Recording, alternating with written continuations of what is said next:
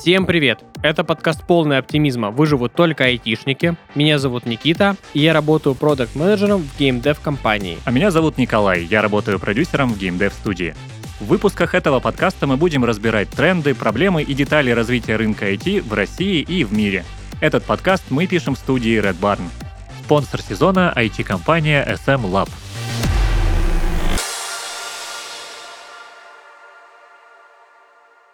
Сегодня у нас в гостях э, Кирилл Капранов, заместитель директора департамента системного анализа Sportmaster Lab. И сегодня в выпуске мы поговорим о системных аналитиках, э, чем они занимаются, как строят карьеру и почему на Западе такой профессии, можно сказать, не существует. Кирилл, привет. Да, всем привет. Кирилл, расскажи немножечко о себе чуть подробнее, где работаешь, чем занимаешься. Ну, на текущий момент я работаю в компании Sportmaster Lab. По факту занимаюсь развитием системного анализа в этой компании. До этого работал в таких компаниях, как Альфа-Банк и АТ Консалтинг. Я думаю, кто в теме тут поймет. И, наверное, в свое свободное время я люблю открыть для себя что-то новое. Какого-то такого хобби у меня на текущий момент нет. Э, раньше играл в баскетбол лет 16, но пока что забросил. Не, не хватает времени, так скажем. Ну, видимо, твое основное хобби — это системный анализ. Я все-таки предпочитаю разделять хобби и работу, поэтому на текущий момент у меня просто, так скажем, нет такого увлечения, которым я горю, но я его ищу, так скажем. Это правильно, это очень нужное дело. А, ну что ж, можем пойти тогда по вопросам. А, ты знаешь, мы в подкасте периодически рассказываем о разных профессиях внутри IT.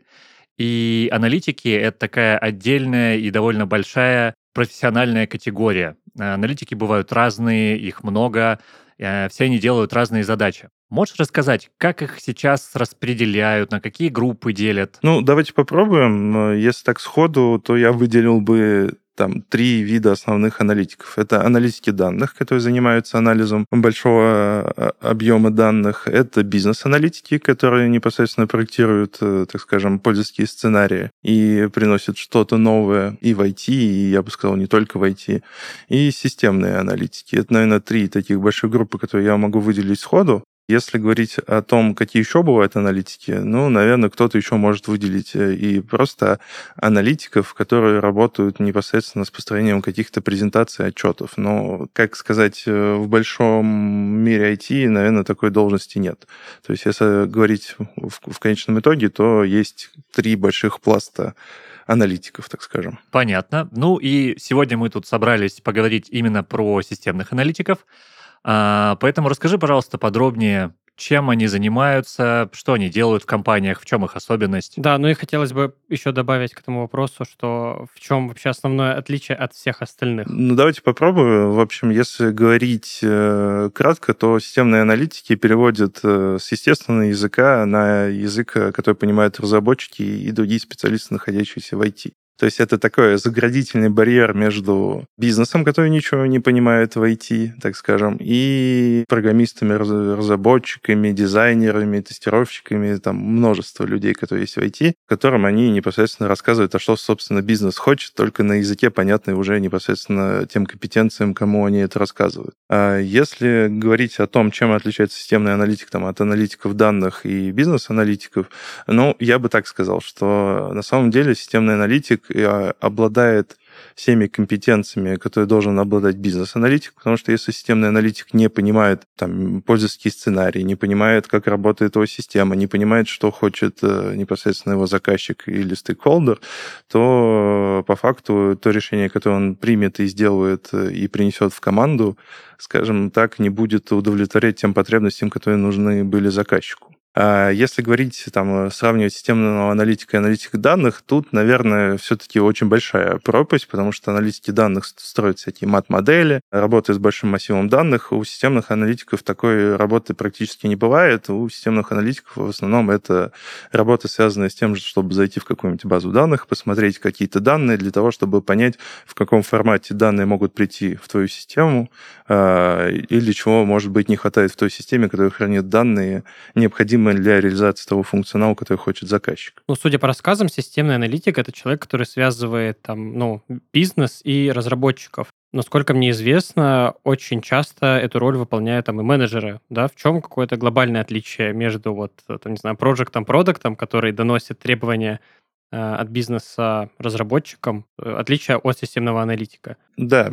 хороший вопрос. Наверное, это я не подсветил. А как раз-таки в системном аналитике совмещается Э, роль, так скажем, частичная бизнес-аналитика, то есть он должен понимать, как работает бизнес-процесс, но и при этом он должен обладать высокими техническими э, компетенциями для того, чтобы э, верхнеуровнево спроектировать то решение, которое потом разработчики смогут более детально, более, так скажем, специфично описать уже на своем языке. Ну, давайте к примеру, то есть э, есть какая-нибудь там задача сделать э, что-то на каком-то сайте, аналитик описывает э, с помощью каких протоколов, с помощью каких инструментов это можно сделать, и понимает техническую составляющую этого вопроса. Разработчик же берет эти, так скажем, верхнеуровневые, а зачастую и низкоуровневые требования и уже переносит это на язык программирования, который необходим для реализации этого функционала. То есть это такой некий человек, который сочетает в себе и задатки человека, который может и с бизнесом поговорить, и человека, который может и поговорить с техникой, ну, с ребятами-разработчиками на одном языке. Да, так стало понятнее, спасибо. Системный аналитик разрабатывает требования к программному обеспечению. А вообще вот откуда изначально и более глобально он эти требования берет? Вопрос зависит от компании. Если брать там классическую систему, которая была раньше, то был э, какой-то заказчик. Заказчик давал свои требования бизнес-аналитику. Бизнес-аналитик проработал всякие сценарии использования, прорабатывал бизнес-процесс. И дальше аналитик брал этот документ, э, соответственно, были бизнес-требования, и по бизнес-требованиям писал техническое задание. И по этому техническому заданию все разрабатывалось. Мир IT не стоит на месте, соответственно, появляются новые методологии разработки, новые модные тенденции по разработке программного обеспечения. И постепенно получилось так, что из IT начали вытесняться такая роль, как бизнес-аналитик. А бизнес-аналитики стали принимать роль, так скажем, продукт-оунеров или стейкхолдеров, в зависимости от компаний. И, соответственно, у них не хватало времени на то, чтобы оформлять какие-то красивые бизнес-требования, какие-то формальные документы.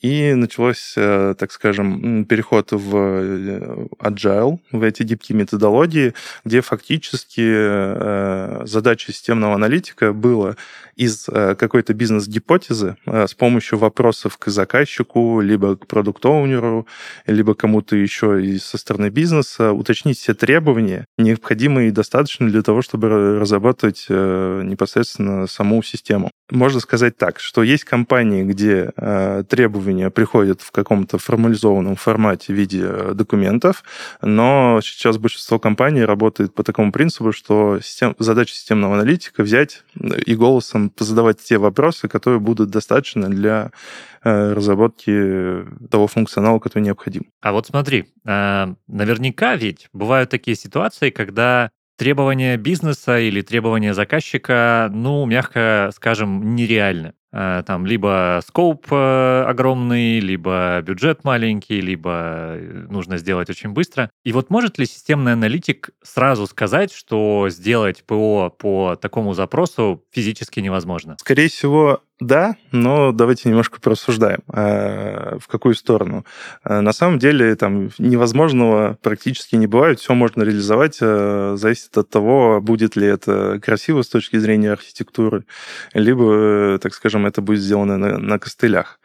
А, что касается именно роли системного аналитика, ну, тут все зависит от того, а есть ли там, в компании такая роль, как э, project manager, который фактически э, так собирает э, взгляды от компетенций, то есть он ходит по аналитику, по разработчикам, по тестировщикам, собирает оценку, собирает какое-то понимание того, сколько нам это будет стоить и финансово, и с точки зрения трудозатрат, и дальше бизнес дает свой там вариант варианты решения данной задачи. Если же в компании нету такой роли и нет выделенного человека под данную, так скажем, компетенцию, то да, на это, э, системный аналитик забирает эту задачу на себя, и, в принципе, системный аналитик может верхнеуровнево сказать, что это реализуемо, нереализуемо, либо реализуемо, так скажем, в каком-то долгосрочном периоде.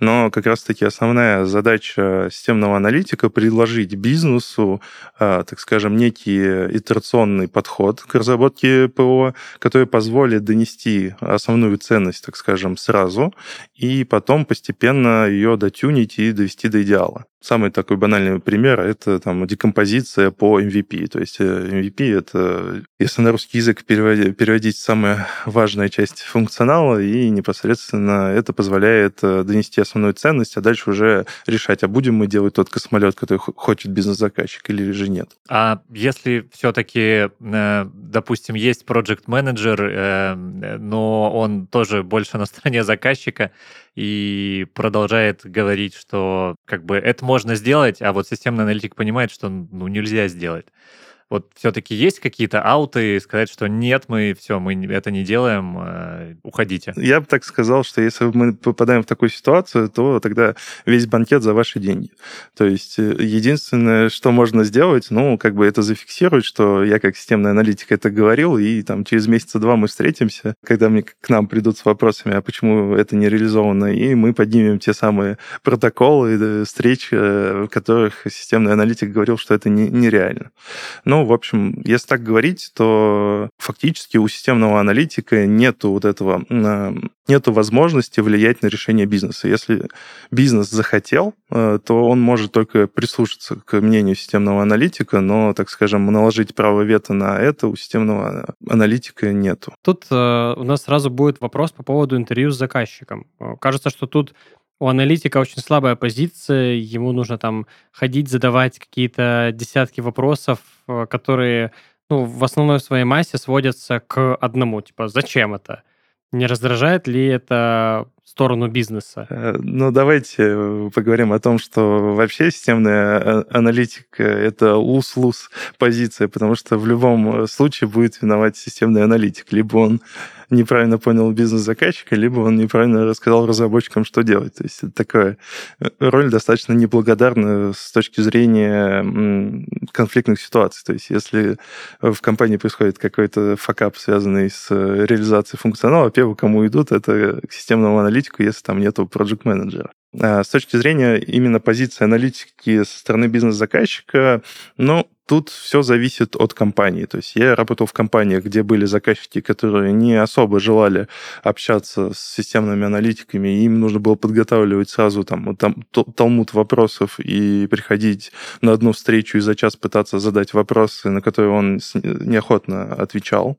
И тогда нужно подходить э, к этому вопросу немножко по-другому. То есть э, помимо, так скажем, интервьюирования, у аналитика есть множество других инструментов, которые позволяют собрать требования. Это и наблюдение это и анкетирование, это и собственный опыт, это и опросы пользователей приложения, это и какие-то нормативные документы, которые позволяют э, тоже собрать требований. Интервьюирование — это лишь, э, так скажем, один из способов э, сбора требований. А что касается, раздражает ли заказчиков, ну, на самом деле, тут тоже очень сильно зависит от компании, потому что заказчик понимает, что мы работаем в одной команде, мы работаем над одним продуктом, мы делаем одно благо, и фактически от того, как он передаст э, требования системному аналитику, зависит то, сколько денег он зарабатывает. И отсюда у него тоже есть заинтересованность передать всю э, необходимую информацию человеку для того, чтобы это решение было сделано качественно. Потому что чем позже будет э, найдено, так скажем, вот это вот пройдена точка невозврата, когда задача уйдет в разработку, тем дороже будет стоить вернуть все обратно, так скажем, те самые возвраты, с которыми мы боремся из компании в компанию. То есть задача системного аналитика не допустить возвратов уже из непосредственно из разработки. Понятно. То есть получается заказчик э, или, э, ну, в общем, тот, кто говорит требования, должен быть адекватным и понимающим. Это идеальный вариант. Ну, идеальный, но в жизни так, таких э, людей очень мало. Давайте будем да. честны перед собой. Это правда.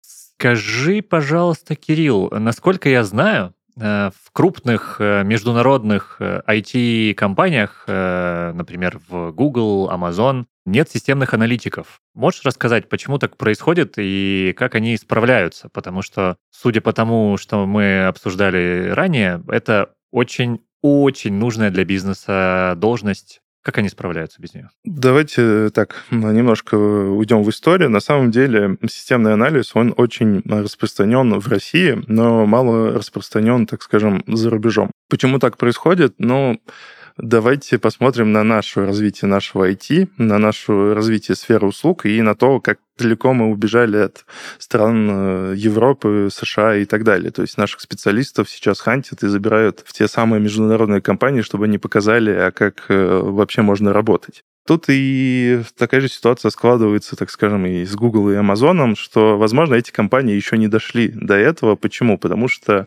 э, вообще системный анализ, он пришел из банковской сферы, э, где очень запутанные процессы, очень сложно разобраться, в, в, в что происходит, очень много легаси, очень много систем, которые взаимодействуют между собой, и по факту э, нужен человек, так называемый, раньше это был технолог назывался, который постепенно перерос перерос э, в позицию системного аналитика, который, в свою очередь, там перерастает в другие позиции. Я думаю, мы об этом еще поговорим. И получается так, что на самом-то деле э, Google, там, Amazon и прочие компании, они вроде как не имеют эту позицию системного аналитика, но по факту они размазывают компетенции людей между другими профессиями.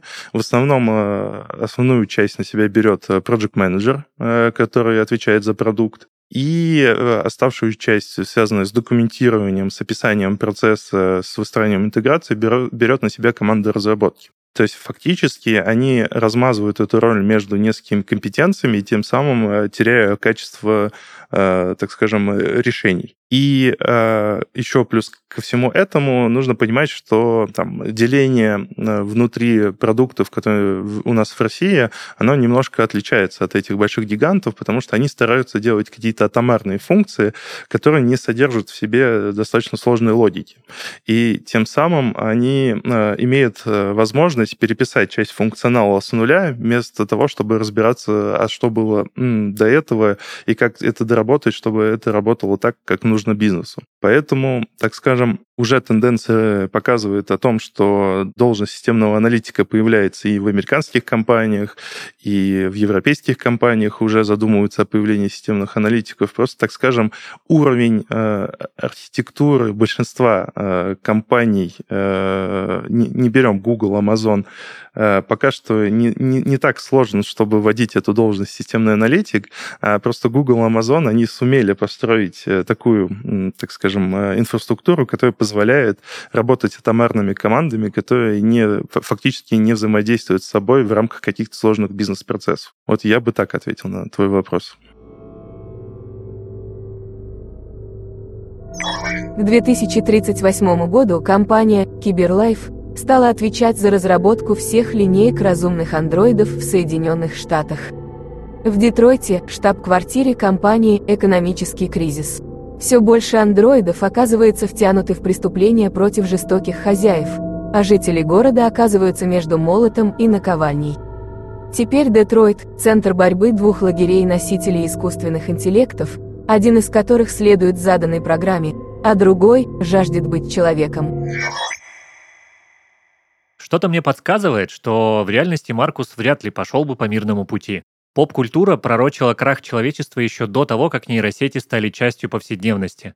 И каждый раз трагедия происходит в больших городах. Может, ну его, и выживут только станичники? В одноименной рубрике нашего подкаста обсуждаем, как массовая культура предвосхитила развитие современных технологий. Как массовая культура предвосхитила развитие современных технологий? Но э, я бы сказал, что мы сейчас, наверное, близимся к ну, не близимся, наверное, постепенно шажками приближаемся к тому, что было, э, что мы видели в Detroit Become Human, когда роботы уже, можно сказать, стали неотличимы от человека, обрели там свой разум, свое сознание и стали неотъемлемой жизнью людей, потому что мы уже много раз обсуждали нейросети, много раз обсуждали... интеллект, да. Да, искусственный интеллект, и а, он какими-то семимильными шагами приближается как раз вот к примерно такой ситуации, как в игре. Согласен с тобой, потому что тест Тьюринга нейросетка прошла уже, по-моему, 6 лет как, и он вообще уже не показатель там наличия самосознания, а это просто показатель, насколько нейронка умеет имитировать человека. Вот, да, как бы сам... Я, я не очень понимаю, как человек может написать тест э, на самосознание, если мы сами не знаем, что это такое. Как бы это, ну, достаточно странно. Как бы можно написать какие-то методы защиты от э, нейросети, искусственного интеллекта, но полноценный тест на определение, там, человек ты или нет, написать, ну, в данном контексте, мне кажется, пока что невозможно. Ну, получается, что так. И э, думаю, тот первый раз, когда какое-то самосознание появится у искусственного интеллекта, ну, мы к нему все равно не готовы. Как бы мы ни готовились, мы не будем к нему готовы. И да. это будет шок. Да, и все фильмы, игры, э, сериалы, где затрагивается вот эта тема, они как раз-таки, ну, нас, может быть, морально готовят, предупреждают, что такая ситуация возможна, что в неожиданный момент появится какой-то, ну, сбой в программном обеспечении роботов или там нейросеток, который а, пойдет, ну, мягко сказать, не на пользу, да, как бы на этом построен сюжет а, Детройта. Там о, рассказывается история о том, как э, роботы вдруг а, вышли там, ну, за грань вот этих вот запрограммированных возможностей и а, обрели, можно сказать, э, собственную волю, чувства и так далее. Ну что ж, получается, тогда наша задача главная как-то все равно... Подготовиться, наверное. Быть готовым, да, и ждать, и встречать. Ну да, наверное, не допускать бесконтрольного развития э, искусственного интеллекта, ро- робототехнологий. Вот я даже там смотрю сериал, там тоже есть э, веточка сюжетная, где роботы, можно сказать, нарушили там первые три главных закона и пошли против людей. Это, если что, не спойлер, это часть лора, там ничего такого нет. Хорошо, что пока такой сценарий остается только предупреждением для нас и не выходит за рамки придуманного мира. Зато в реальном мире развивается много полезных технологий. Давайте расскажем о партнере этого сезона IT-компании SM Lab, SM Lab – IT-компания в составе группы компаний Sportmaster, которая создает технологии для роста и развития бренда. Приложение для актуализации цен, чехол на телефон со встроенным сканером, задачник для каждого сотрудника – эти и другие разработки от SM Lab помогают спортмастеру развивать флагманские продукты, создавать приложения для внутреннего пользования и автоматизировать профессии в компании. Команда работает на актуальном стеке и использует гибкие практики Agile, DevOps, Kanban, Scrum. Развитие в SM Lab происходит по модели T-Shape. У каждого есть возможность пробовать себя в чем-то новом и не ограничиваться узкой специализацией. Сейчас в SM Lab 50 продуктовых команд, и компания продолжает расти. Им всегда нужны системные аналитики, джависты, ораклисты и тестировщики. Посмотреть актуальные вакансии можно по ссылке в описании выпуска, а познакомиться с сотрудниками и узнать команду изнутри на одной из IT-конференций. Ежегодный SM Lab ждет вас на Analyst Days, InfoStart Event и SQA Days.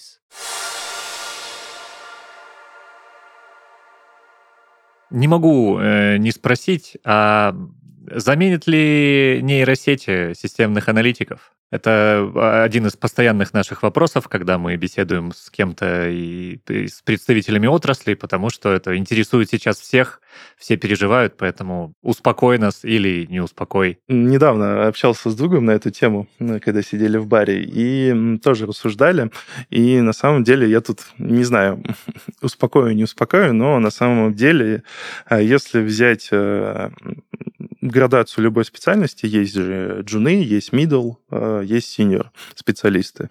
И э, если брать нейросеть и то, что я как с ней взаимодействовал, что я видел, на самом деле э, нейросеть позволяет делать то, что уже известно, и по факту выдает тебе ту информацию, которую ты мог бы там, погуглить или найти в каких-то других поисковиках, и выдает это просто в агрегированном формате.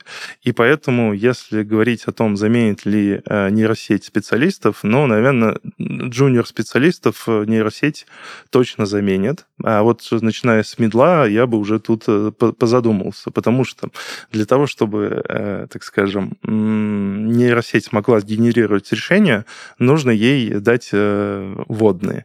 Но по факту, если так посмотреть на мой опыт, на реальную жизнь, бизнесу очень сложно сказать, что конкретно он хочет, и тут включается как раз-таки специфика и психология людей, которые позволяет вытащить из любого человека необходимую информацию. И э, нейросеть, да, будет хороша в каких-то типичных э, задачах, но когда будет что-то сложное, непонятное и требующее, так скажем, креативности и чего-то связанного с фантазией, то тут э, человека вряд ли она сможет заменить, и тут как раз-таки опыт и знания системных аналитиков поможет решить нестандартные задачи. Ну, это прекрасно получается, как и во многих сферах нейронки это преимущественно для monkey job используются, но профессионалы как ценились, так и будут цениться. Да, тут э, я вклинюсь со своим вопросом с небольшим пингом. Э, он, этот вопрос будет относиться к вопросу, почему э, да, в Гугле и в Амазоне нету системных аналитиков. Ты сказал, там размазывается ответственность между другими людьми. Как вообще искать тогда концы, если ответственность э, лежит на целой команде? Э, как понять, э, в какой момент что-то пошло не так и кто за это отвечает? Давай скажу из личного опыта. У меня брат работал в международной компании, и если что-то идет не так, виноват PM. Вот, очень простой ответ. То есть э, у них в компании все достаточно просто. PM, Project Manager, отвечает за продукт, и, соответственно, если с продуктом что-то не так, виноват Project Manager. Либо он неправильно руководит людьми, либо он неправильно выставил работу. Ну да, такой подход тоже имеет место быть, мне кажется. Ну, у нас просто мы, мы с Никитой в прошлом Project Manager, поэтому у нас такая, типа, э, вьетнамские флешбеки, да, от этой фразы чуть-чуть да. замялись. Окей. Да, чуть-чуть что-то не так, виноват PM. Окей. Давайте двинемся дальше. А, системный аналитик. В эту профессию вообще низкий порог входа? И какие есть возможности, чтобы стать тем самым системным аналитиком? Я не могу так сходу сказать низкий порог входа или высокий, потому что это все, так скажем, вкусовщина. Давайте поговорим о том вообще, а как можно попасть в системный анализ и какими там, может быть, компетенциями нужно обладать на старте, чтобы развить дальше уже компетенции, которые позволят тебе продвигаться продвигаться по карьерной лестнице. Если так говорить, э, то системные аналитики — это ребята очень сейчас тавтология будет, системные, у которых очень сильно развита логика и причинно-следственные связи. То есть в первую очередь для того, чтобы стать и захотеть стать системным аналитиком, нужно ответить себе на один вопрос. Любишь ли ты докапывать людей — Э, любишь ли ты э, доходить до сути и умеешь ли ты строить логические связи э, по той информации, которой, которой ты обладаешь. Второй момент, который, второй вопрос, на который нужно себе ответить, это а любишь ли ты взаимодействовать с людьми? Потому что в работе системного аналитика очень много нужно взаимодействовать с заказчиками, с разработчиками, все люди разные, каждому нужно находить свой подход. Очень большой стресс в плане того, что люди будут тебя игнорировать. И если там, так скажем, ты интроверт, то тебе будет сложно. Ты можешь стать хорошим системным аналитиком, но тебе будет намного сложнее, чем, так скажем, человеку-экстраверту. Следующий момент, который немаловажный, э, что помимо вот этих, так скажем, софт-скиллов, ты должен обладать неким набором хард-скиллов. Если ты не понимаешь, как вообще работают системы, если ты не, даже принципиально не понимаешь, как э, происходит магия в твоем мобильном, э, так скажем, в мобильном телефоне, когда ты запускаешь приложение, то тоже будет достаточно сложно, потому что без технического образования и без какой-то технической базы очень сложно сложно войти в системный анализ, потому что в противном случае тебя просто задавят ребята-разработчики, тестировщики, там, э, администраторы, потому что ты не сможешь с ними общаться на, на одном языке, и люди не будут тебя воспринимать как специалиста, тебе будет сложно как и э, физически, так и психологически. Если вообще смотреть на профиль э, тех людей, которых э, мы берем на работу, то это в основном э, люди, которые закончили технический университет. В основном это специальности, которые связаны с IT. Это специальности, которые связаны с высшей математикой. Это специальности, которые связаны там, с логистикой и что-то близким, близкому к этому. Есть исключения, есть у нас э, и процент людей, которые и экономисты, э, есть люди и совсем э, гуманитарии, есть лингвисты у нас, но все-таки, если так смотреть на все эти специальности, эти специальности тоже завязаны на сложные технические процессы, на запоминание большого количества объема информации и так далее. Если говорить, ну, отвечать на вопрос высокий, низкий порог входа, я бы сказал, что вход, э, ну, порог входа в системный анализ где-то на среднем уровне находится. То есть это не самая сложная специальность, но и так на изи э, вкатиться в эту должность тоже не получится. Как вообще попасть в системный анализ? Э, как выглядит карьерный путь системного аналитика? Э, можешь подробнее рассказать? То есть вот что делать людям, которые условно сейчас, например, думают, куда им пойти учиться или уже отучились и вот очень хотят быть системными аналитиками? Ну и рассказать, что их ждет в дальнейшем. Э, какие-то это обычные грейды, то есть там junior, middle, senior, или можно уйти в управление, в руководство, потом может быть, в какие-то смежные направления? Ну, наверное, сейчас будет долгий монолог мой. Э, постараюсь кратко это все изложить, но давайте начнем. Первая возможность попасть э, в системный анализ – это закончить э, технический вуз по специальности системный анализ.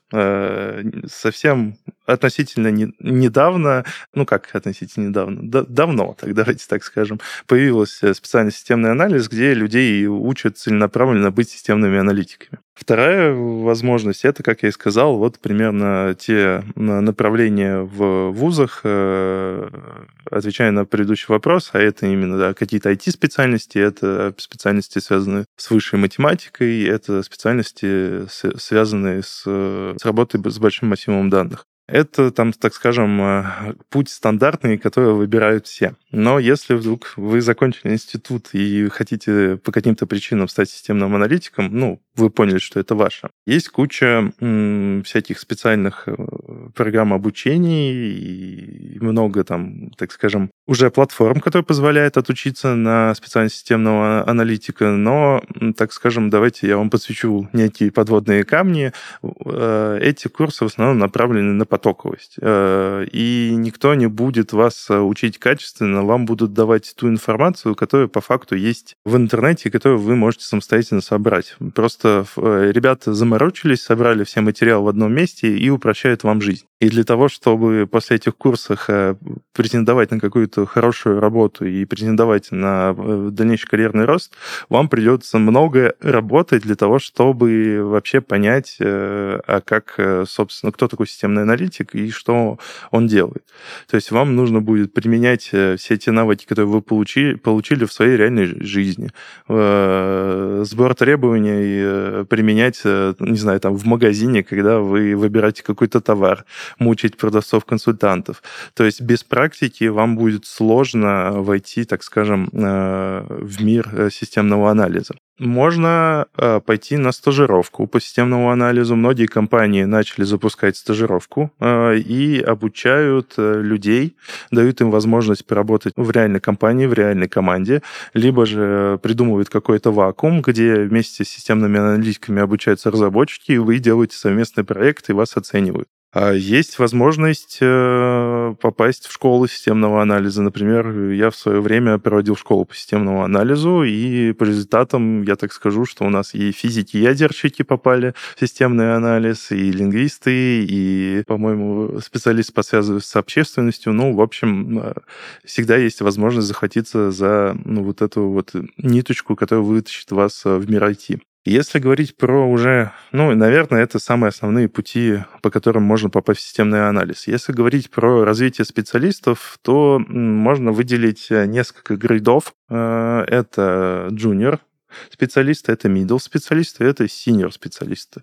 А, чем они отличаются? Ну, они отличаются степенью своей самостоятельностью, уровнем задач, которые они могут решить в короткий промежуток времени и, так скажем, той самой насмотренностью. То есть, если мы говорим про джуниор специалиста, это какой-то специалист, который, э, как мы уже говорили, я не хочу обижать таких специалистов, но это monkey job, то есть это какие-то стандартные задачи, это решение задач под э, присмотром там, ментора-куратора, который фактически э, отдает часть своей работы на то, чтобы специалист с маленьким опытом проработал решение, и специалист, который там, имеет более высокие хард и софт-скиллы, мог заняться другими задачами. А если говорить про middle специалист, middle специалист это уже человек, который обладает э, не, не, некой насмотренностью, нек, неким опытом и опытом решения каких-то сложных проектов, э, когда он был джуниор-специалистом. То есть такие люди, они могут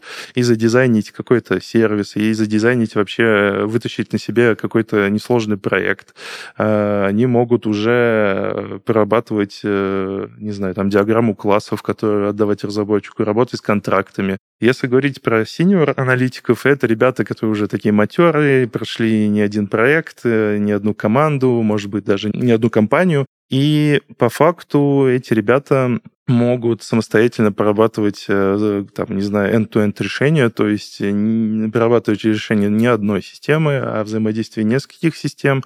Эти люди максимально прокачаны как э, со стороны софт-скиллов, так и с хардами. Они могут э, чуть ли не разговаривать с разработчиком на одном языке, а иногда даже и код могут подписывать, если это необходимо. Если разработчик занят, можно тест написать даже. И такие ребята, они уже высоко ценятся на рынке. И на самом деле, если говорить об ответвлениях и карьерном росте, начиная с уровня, так скажем, middle, у тебя возникает несколько вариантов. Ты можешь э, продвигаться дальше по технике системно, ну, по технике как системный аналитик и становиться senior э, системным аналитиком, тогда тебе там нужно прокачивать э, твои хардскиллы, тебе нужно набирать портфолио проектов и так далее.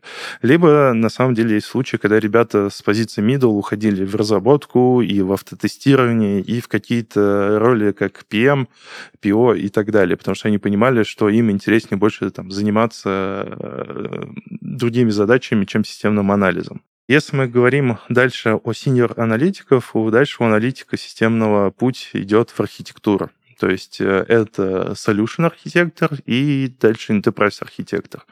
То есть это уже уход в такой, так скажем, проектирование архитектуры какого-то бизнес-слоя, бизнес, там, трайба, как сейчас модно говорить. То есть это человек, который максимально знает предметку, максимально знает техническую составляющую всех систем, которые входят в эту предметку. Это человек, который изучает новые технологии, и этот человек может э, принести, так скажем, новые решения и решить э, задачу минимальными усилиями так, чтобы множество команд смогло, так скажем, эффективно работать вместе. Дальше я уже не буду рассказывать, э, кто такой enterprise архитектор, я думаю, это отдельная тема. Но, в общем, на самом деле э, у системного аналитика много, э, так скажем, путей развития. Все зависит от того, куда захочет пойти человек, потому что взаимодействует он фактически со всем IT и иногда даже выполняет задачи той роли смежной, с которой он взаимодействует. Слушай, ну вообще, конечно, звучит круто. Есть вот такие профессии, которые не узконаправленные, и у специалиста есть возможность и пойти и туда, и туда, и туда, в зависимости от своих предпочтений. Это прям классно, мне такие нравятся. Хочется задать такой более приземленный вопрос, основанный, наверное, на твоем опыте и, возможно, на твоем текущем месте работы. Как вообще в вашей компании а, происходит поддержка подобных специалистов? А, и делаете ли вы вообще упор на этих специалистов у себя в компании? Ну и если делаете, то почему? Да, давай немножко проговорим по рынок, чтобы понять ситуацию. Если посмотреть на рынок системных аналитиков, то сейчас и есть дефицит таких специалистов, потому что много компаний, все начали расти, все начали развиваться, создавать всякие эко-приложения, которые позволяют, и возникает необходимость в людях, которые э, разберутся в технике, и поэтому грубо говоря, на одного специалиста сейчас э, конкурс 10 компаний. То есть э, найти специалиста на рынке, который тебе полностью подходит, это становится какой-то нереальной задачей. Поэтому там в том числе и моей задачей в, и в Альфа-банке, и сейчас э, в Sportmaster Lab является изучение каких-то альтернативных каналов привлечения сотрудников.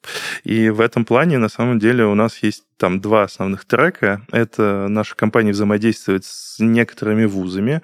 У нас есть совместная программа по обучению, которую мы составляли вместе с вузами. И есть наш практический кейс, который мы даем студентам для того, чтобы понять, а как они усвоили ту теорию, которую им читали в вузах. Это первый трек работы с, так скажем, с джуниор-специалистами. И фактически за два года э, работы этой программы мы привлекли порядка 15 специалистов, которые сейчас полноценно работают э, системными аналитиками и постепенно растут, э, и уже некоторые даже скоро станут middle специалистами. А, даже есть один кейс, когда аналитик пришел, поработал аналитиком, сказал, я, мне не интересна аналитика, мне нравится разработка, и ушел в мобильную разработку. Сейчас работает мобильным разработчиком внутри нашей компании. Такой кейс тоже бывает. Помимо всего этого, мы сотрудничали и с площадками, э, которых, о которых я говорил ранее, которые э, делают курсы по системному анализу. Мы также э, совместно разрабатывали программы и приходили с кейсами.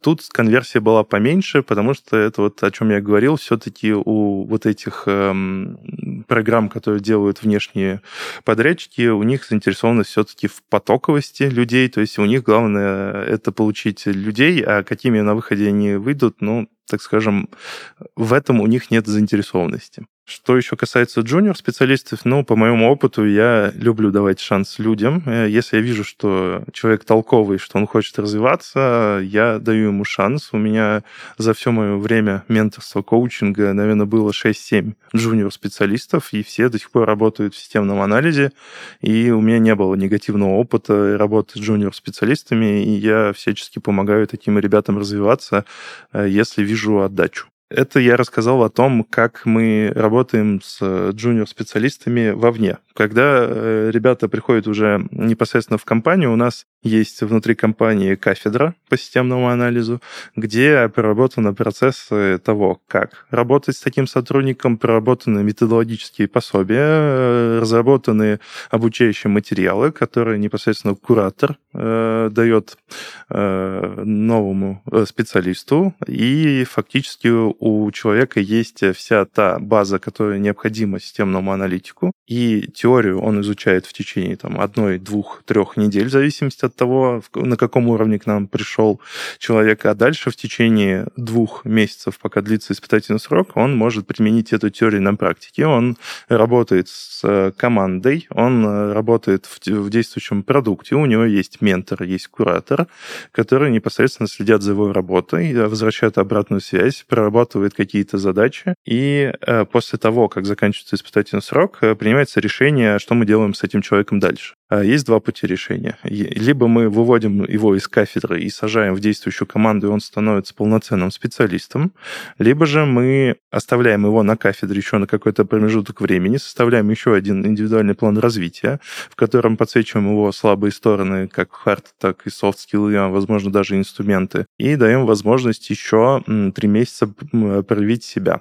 И вот по истечению полугода у нас наша, так скажем, программа стажировки заканчивается, и тут э, происходит финальное решение, по которому мы принимаем решение, готовы мы работать с этим человеком или нет. То есть фактически внутри нашей компании существует такая обучающая структура, которая позволяет э, вот этим, так скажу, стажерам дорасти до уровня джуниор-специалистов. Это очень, конечно, заманчивая история для тех, кто только начинает свой путь э, в IT.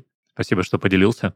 Я думаю, кому-то это точно будет э, полезно. Вот расскажи еще такой момент. А, бытует мнение, что вот в технических специальностях рано или поздно а, наступает тот момент, когда, чтобы тебе развиваться дальше, это нужно либо менять стек технологий, либо уже тогда уходить э, в менеджмент, в управление и в руководство, в общем. Подскажи, так ли это у системных аналитиков? И да, и нет. Давай э, скажу так, что в компаниях, где, так скажем, э, рост специалиста заканчивается повышением его до менеджера, даже если специалист не готов быть менеджером, такое происходит, и очень быстро такие специалисты, так скажем, выгорают, потому что менеджерство, там, работа с людьми, это не их, а им хочется, там, не знаю, и повышение в зарплате, потому что, ну, всем нам хочется повышения в зарплате, чего лукавить. И, соответственно, скорее всего, такой специалист просто уйдет из компании и найдет для себя какую-то там сложную техническую задачу в другой компании и будет рад. Поэтому, если говорить о том э, вообще, как системному аналитику там расти, менять стек технологий и прочее, то тут на самом деле системный аналитик находится в выигрышной ситуации, потому что по факту не знаю, ты сидел там на э, мобильном приложении, ты уже все, что можешь, сделал в мобильном приложении и захотел что-то новое. И тебе говорят, слушай, а вон иди там, веб-сайт есть, или, не знаю, иди там какую-нибудь внутреннюю систему сделай. И на самом деле, э, когда ты туда погружаешься, в первое, что тебе там нужно сделать как системному аналитику, это нужно погрузиться в предметку после того, как ты погружаешься в предметку, тебе нужно погрузиться уже в технический стек. И да, давайте по-честному, там порог входа в технический стек у аналитика или того же разработчика, конечно, разный. Потому что от системного аналитика не требуется там полное понимание, знание специфики языка. Ему нужно для начала верхнеуровневое понимание, как это работает, какие есть ограничения и так далее.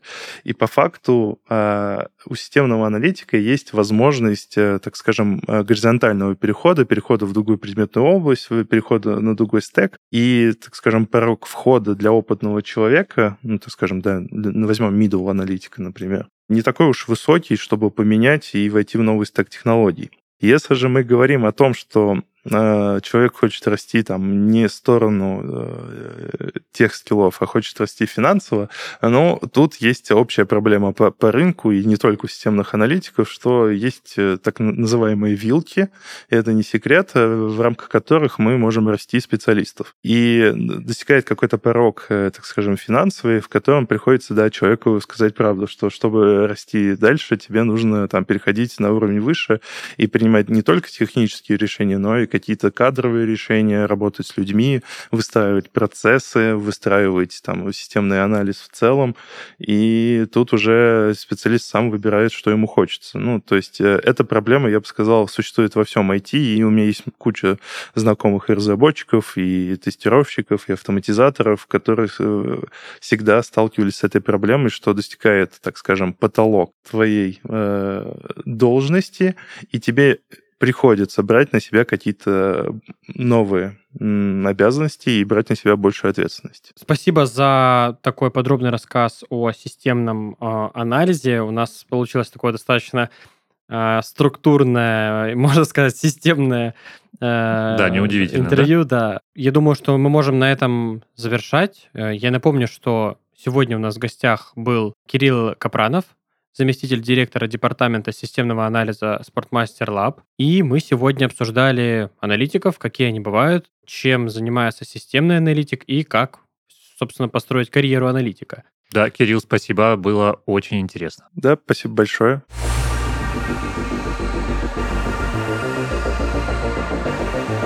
Это был подкаст «Полный оптимизма. Выживут только айтишники». Подписывайтесь на нас на всех платформах, комментируйте и делитесь с друзьями. С вами были Никита и Николай. Всем, Всем пока. пока. Всем пока. Люди.